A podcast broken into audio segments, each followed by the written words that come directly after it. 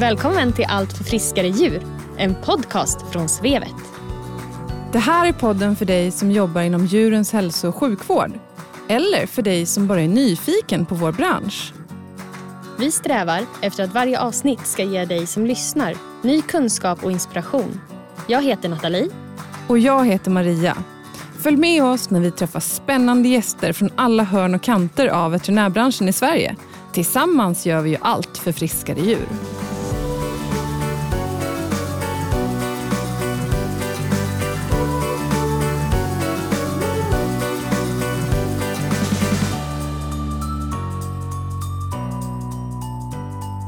Hej Nathalie! Hej Maria! Hej, hur är läget?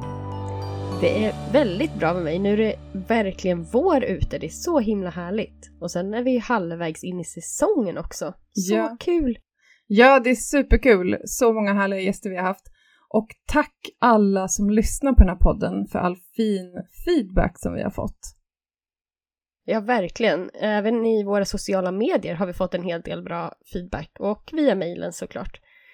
Och det tar vi fortsatt tacksamt emot.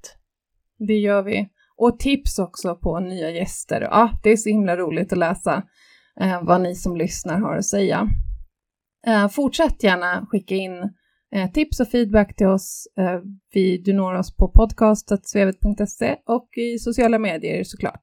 Och där heter vi kort och gott Svevet. Idag ska vi prata om ett viktigt och aktuellt ämne. Vi har alla sett bilder och filmer från diverse djurrättsorganisationer och tv-program som visar produktionsdjur i Sverige i en miljö som är allt annat än djurvänlig.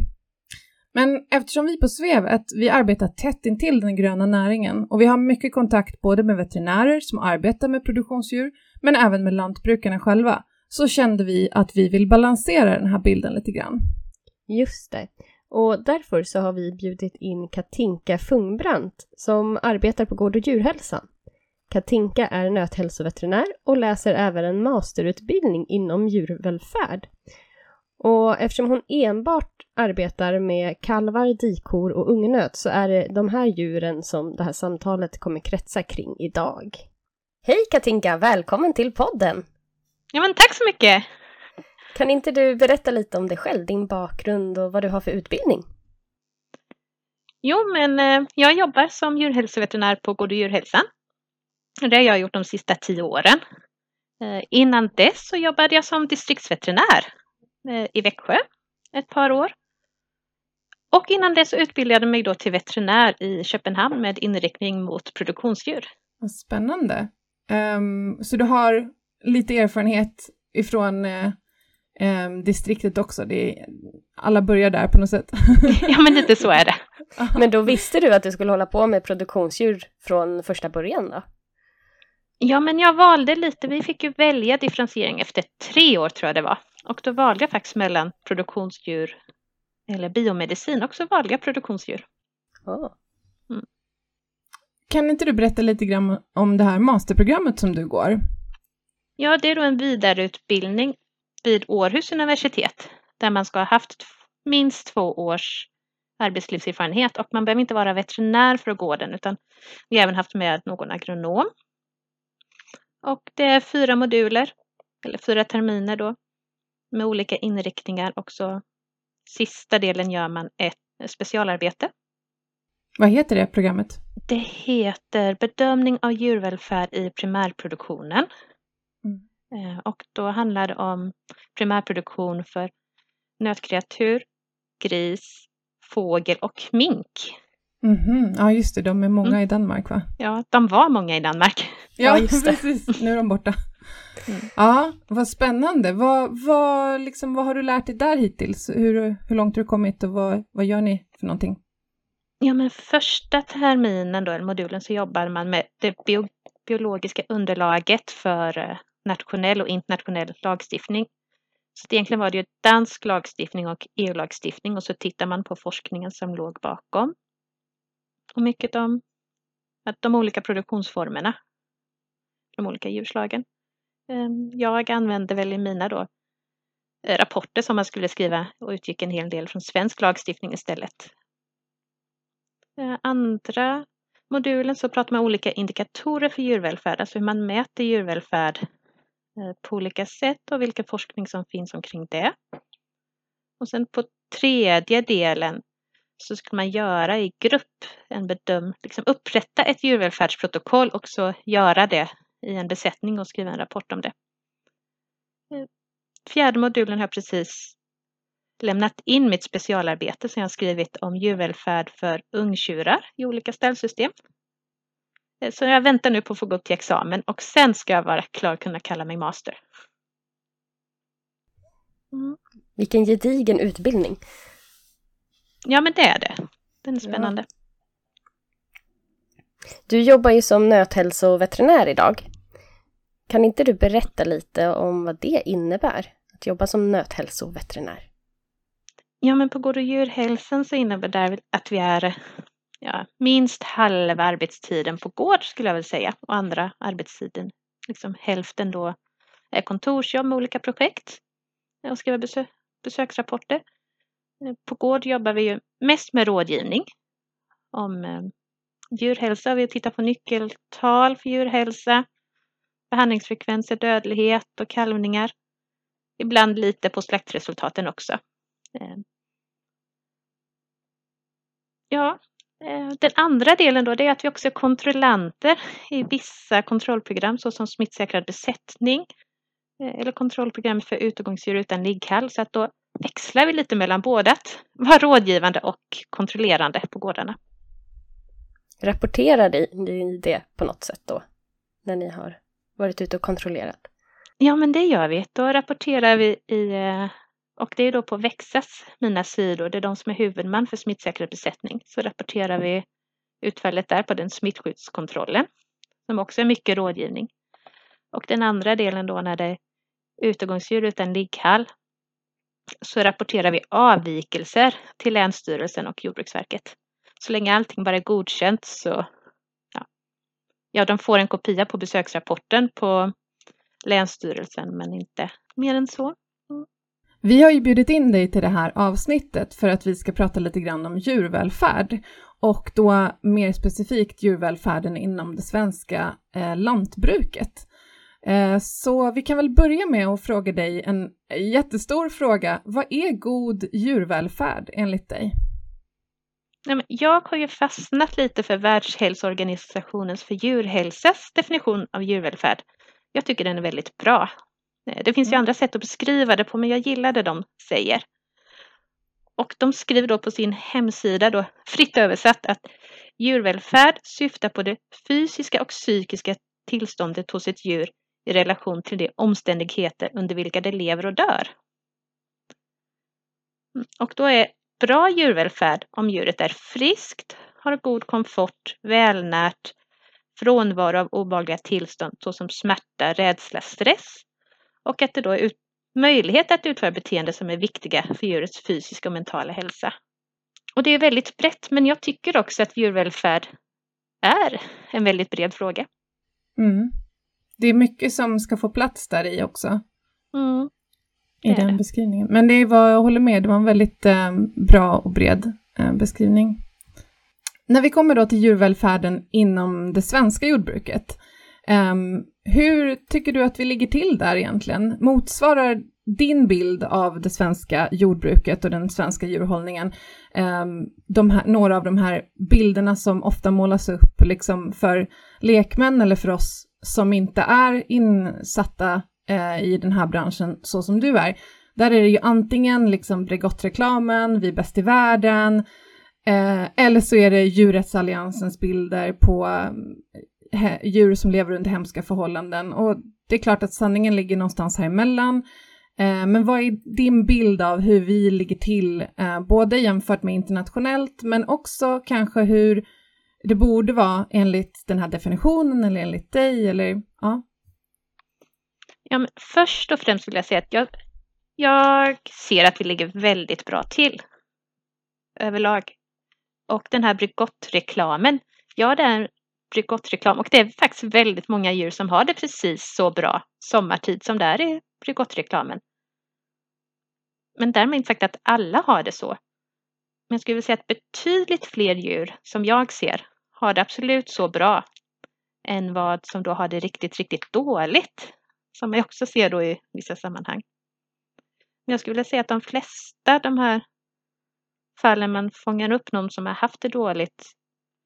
Att oftast är det inte jättemånga djur i de fallen, utan det är oftast enstaka djur eller mindre besättningar. Vad skönt att få höra. För det är ändå så att man färgas av den bilden som ges. Ja, men det är det. Och det var också någonting som vi tittade på den här utbildningen. Vi hade en antropolog med.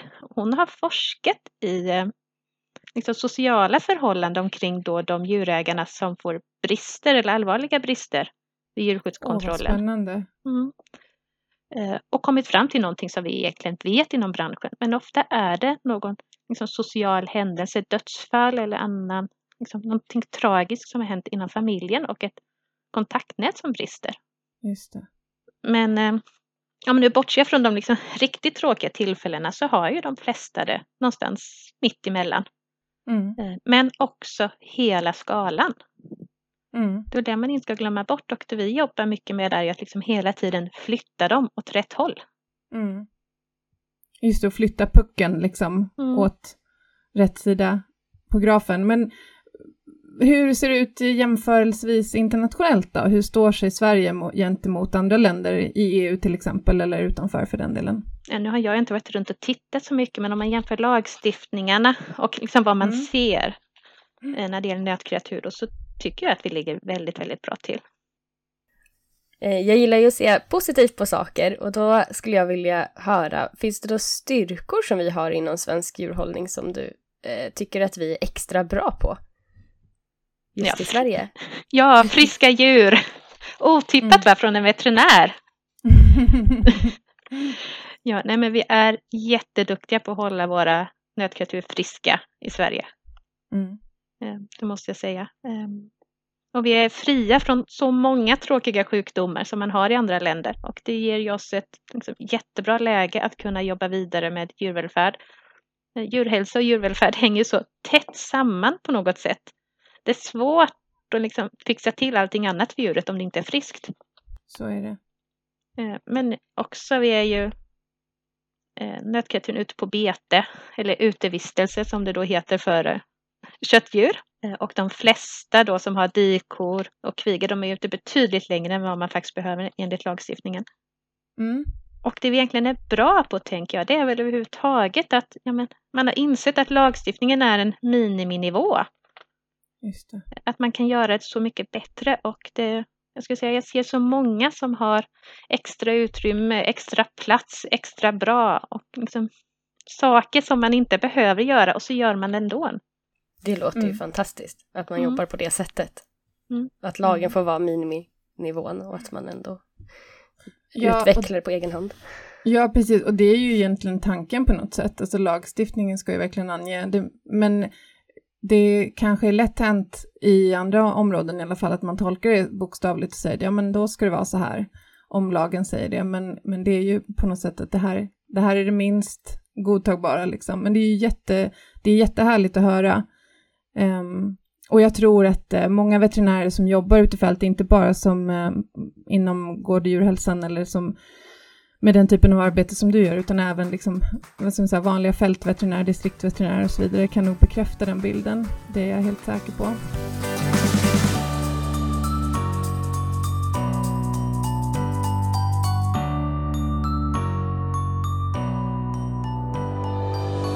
Men om vi återgår till det här med vad god djurvälfärd innebär, upplever du att det finns skillnader i, eller olika tolkningar i vad en god djurvälfärd faktiskt är?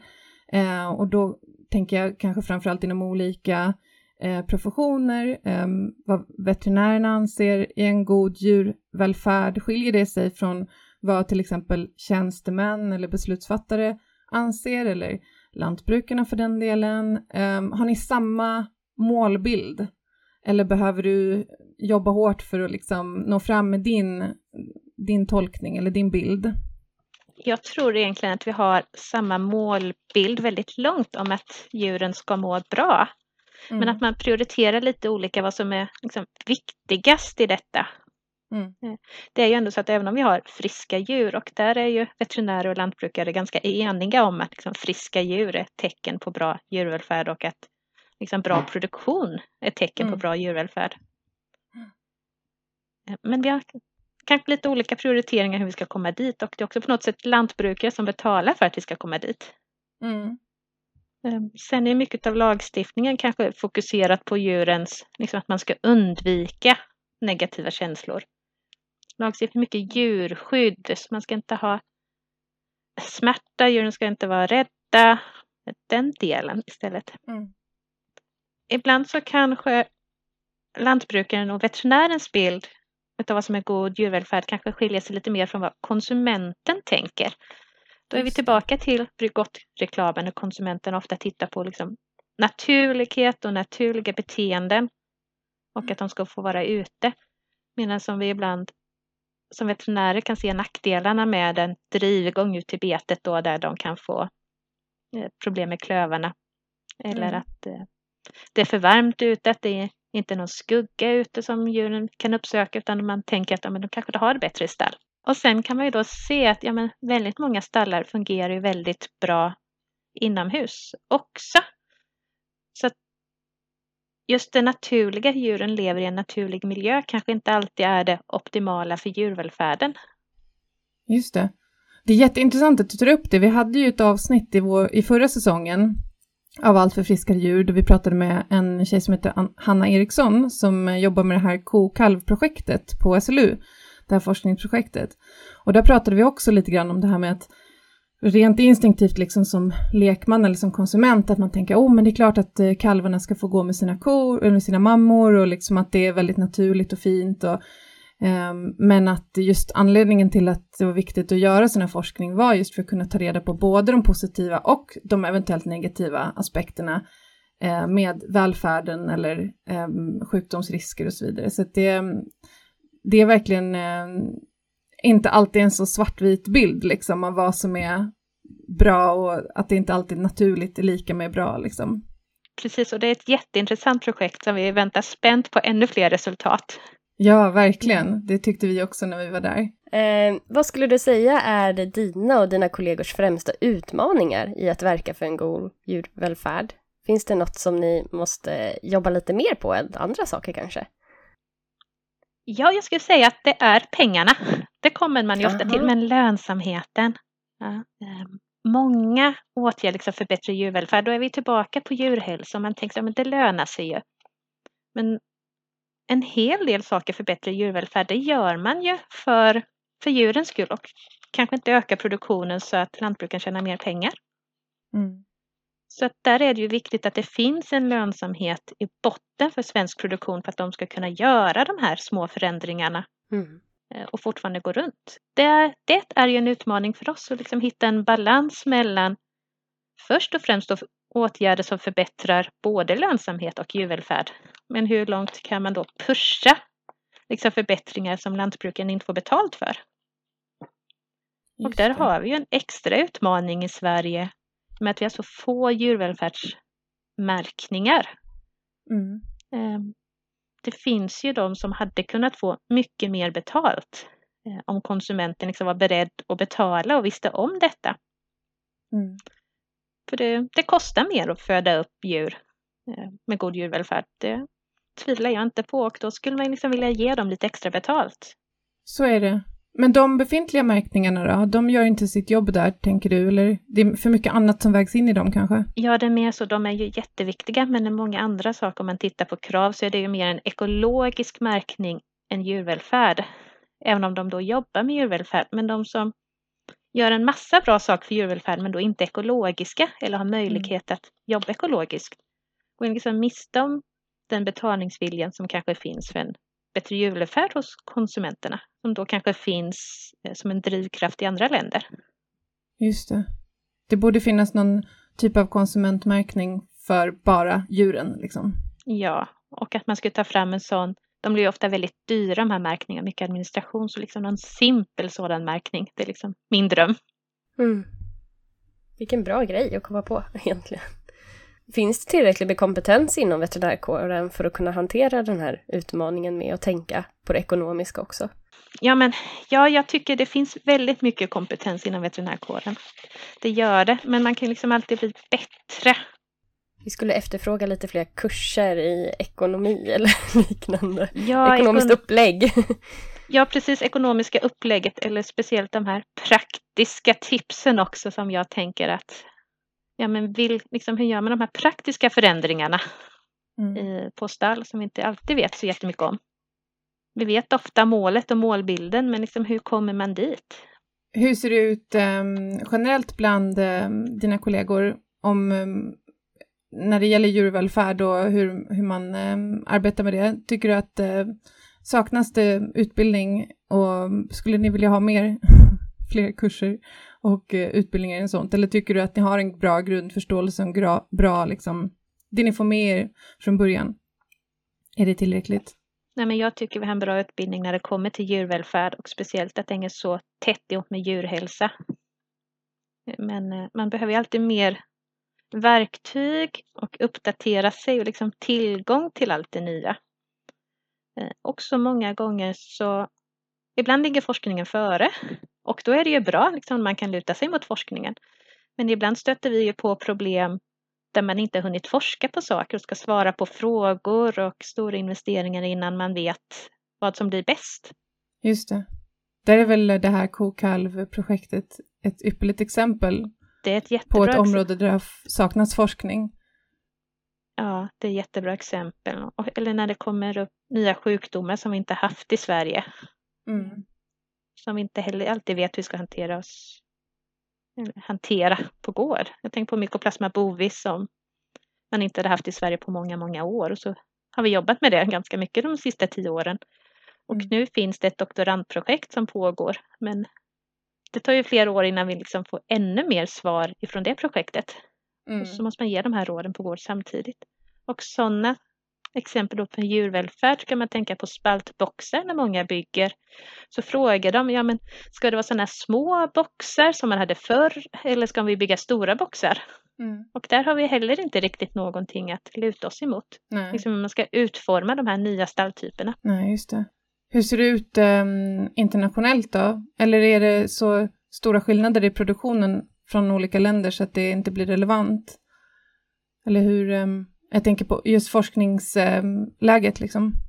Jag har jobbat ganska mycket nu med ungtjurar och det är ganska svårt att hitta med de här nya stora stallarna när det gäller våra mjölkrasdjur som föds upp så länge som tjurar. Mm. De flesta andra länderna har ju lite annat system och feedlots och väldigt mycket stut. Mm.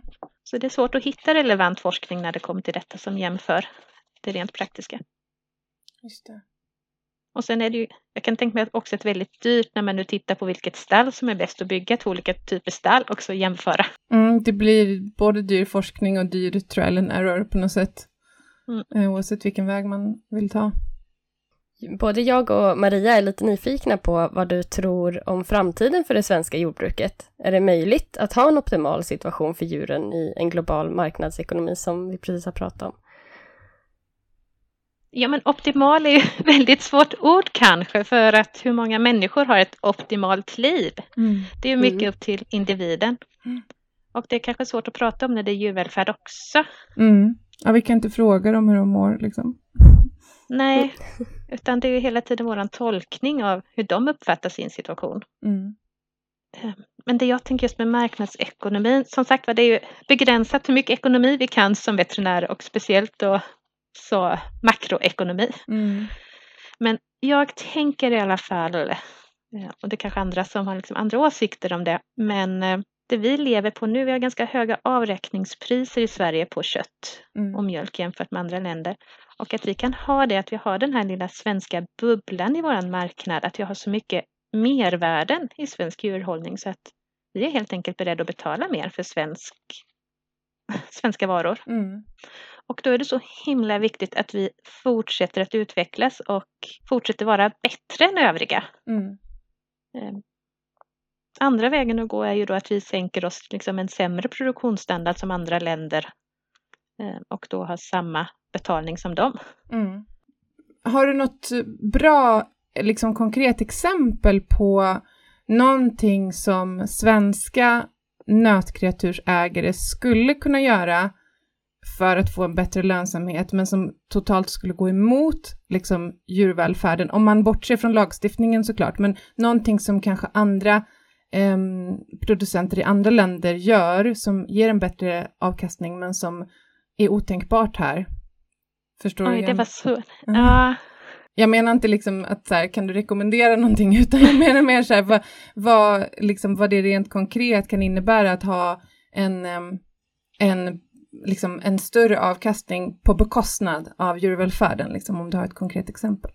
Det första jag skulle tänka på då, det är väl beläggningsgraden, att man har mycket mer djur på liten yta. Mm. För det påverkar djuren på så många plan när man trycker ihop dem tajt. Mm. Men att platsen kostar ju väldigt mycket i produktionen. Mm. Vad skulle du vilja att dina kollegor fick med sig i sitt arbete för en bättre djurvälfärd? Vad är liksom ditt take-home message? Det är väl att våga prata djurvälfärd på gård. Ibland, vi kan väldigt mycket djurvälfärd som vi pratar om, vi har kompetensen, men ibland upplever jag att en del känner sig lite som att lantbrukarna kan uppfatta dem som djurrättsaktivister. Mm. Eller istället liksom för att man försöker hjälpa dem för djurens skull och hitta balansen där, att man faktiskt kan prata om djurvälfärd som veterinär på lantbrukarens nivå och ändå uppnå förändring. Mm. Och att våga använda ordet djurvälfärd. Mm. Mm. Att det inte är samma sak som djurrätt. Just det. Mm. Mm. Det behöver få en liten positivare klang, ordet djurvälfärd. Det kan väl vi skicka med alla kollegor idag. Ja, det är någonting som vi var inne på lite innan också, någonting som är så mycket bredare än bara vad djurrätt nu är egentligen, hur man egentligen definierar det. Men det är ju verkligen brett, det har ju med både hälsa och fysisk och psykisk. Och, så att, absolut, jättebra tips. Det var jättekul att få prata med dig, Katinka. Men vi har en fråga som vi alltid ställer till alla våra gäster. Och det är ifall det finns någon speciell person eller något speciellt ämne som du skulle vilja höra om i den här podcasten. Ja, men det finns ju en speciell person som jag tycker är väldigt, väldigt duktig på att prata om nötkreatur. Mm. Och speciellt med fokus på klöver. Han är forskare vid SLU Alnarp. Och det pinsamma är att jag kan inte uttala hans namn riktigt bra. Men det är han medveten om att många problem. Han heter Vinj Telchenko. Okej. Mm. Och har väldigt många bra idéer. Väldigt pedagogisk. Så där hade jag velat höra om klöver med honom. Vad kul. Ja, det är väl någonting som ni jobbar mycket med, klövhälsa. Ja, det är klöver. Och han kan en del om nötkreatur och också grisar. Okej. Spännande. Då får du mejla hans namn till oss på podcast@svevet.se så kan vi kika upp honom. Eller hur, Maria? Absolut, det får vi göra. Tusen tack, Katinka, för att du har varit med oss idag och haft den här lilla pratstunden med oss. Om man vill komma i kontakt med dig, hur går man tillväga då? Då kan man gå in på Gård och Djurhälsans hemsida och så finns mina kontaktuppgifter där. Både på telefon och mejl. Mm. Toppen. Då tackar vi så mycket för idag. Tack alla ni som har lyssnat på det här avsnittet. Om ni vill komma i kontakt med oss så är det som vanligt podcast@svevet.se eller via våra sociala medier. Och där heter vi ju kort och gott Svevet. Tack snälla för idag och vi hörs igen i nästa avsnitt. Hej då!